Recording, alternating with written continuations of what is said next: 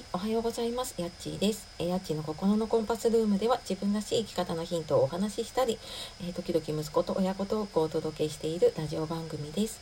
本日もお聴きくださいましてありがとうございます。えいつも聞いてくださっている方、いいね、コメント、レターくださっている方、本当にありがとうございます。えー皆様、いかがお過ごしでしょうか？えーもう今年も残りあと3日ですか？びっくりしちゃいますね、カレンダー見るとね。で今日あたり多分仕事納めの方もね多いんじゃないかと思います本当に1年間お疲れ様でした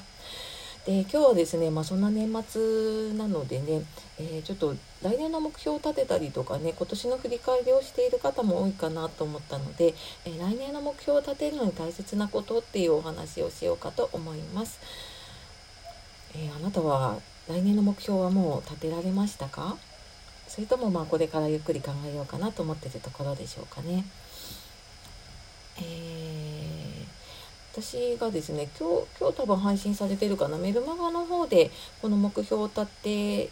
るのにどういうふうにやってるかとか目標を使っ立てるのに使っているシートというかねを、えーちょっとつけたりとかしたんですけれども来年のね目標よくまあ、前の年の年末に立てたりとかその年の初めに立てたりとかするんですけれども目標って達成できてますか、ね、なんかその目標すら忘れ ちゃうこととか私もよくあったりしたんだけれどもあれなんか目標立てたけどなんだっけとかなんかどっかに書いたんだけどどこに書いたっけとかなんかそんな感じで目標立ててなんか結局何だったんだろうって思うことが多かったなと思って。でなんか目標を立てるのにね大切なこと、まあ、私が大切にしてることというかね、まあ、なんか自分が本当にこうワクワクするような目標を立てるっていうのを大切にしたらいいかなって思っています。あのなんかもう無理やり立てた目標ってやっぱり忘れちゃうんだけど自分が本当にワクワクしてあこういう風になりたいなと思って考えたことってまあ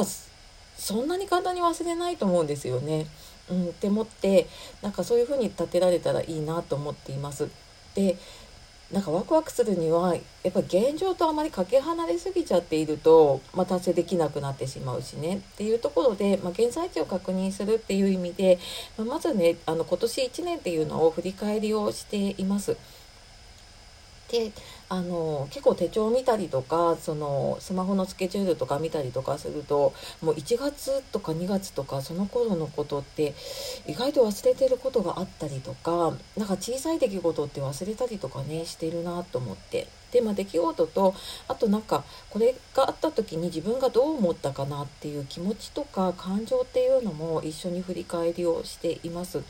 で割となんかその気持ちの方が覚えていたりとかね感情って残ったりするので、うん、そういうことが多いなって思っているのでそういうふうに振り返りをしてみて、まあ、去年1年こんな1年だったなっていう、まあ、去年のねテーマまあ、なんとなくこう自分の中でまとまってからじゃああの来年どういう年にしたいかなっていうのをそれをもとに考えてみます。でなんかそれもいきなりじゃあ来年どういう風になったらいいかなって考えても出てこなかったりするので1年後の自分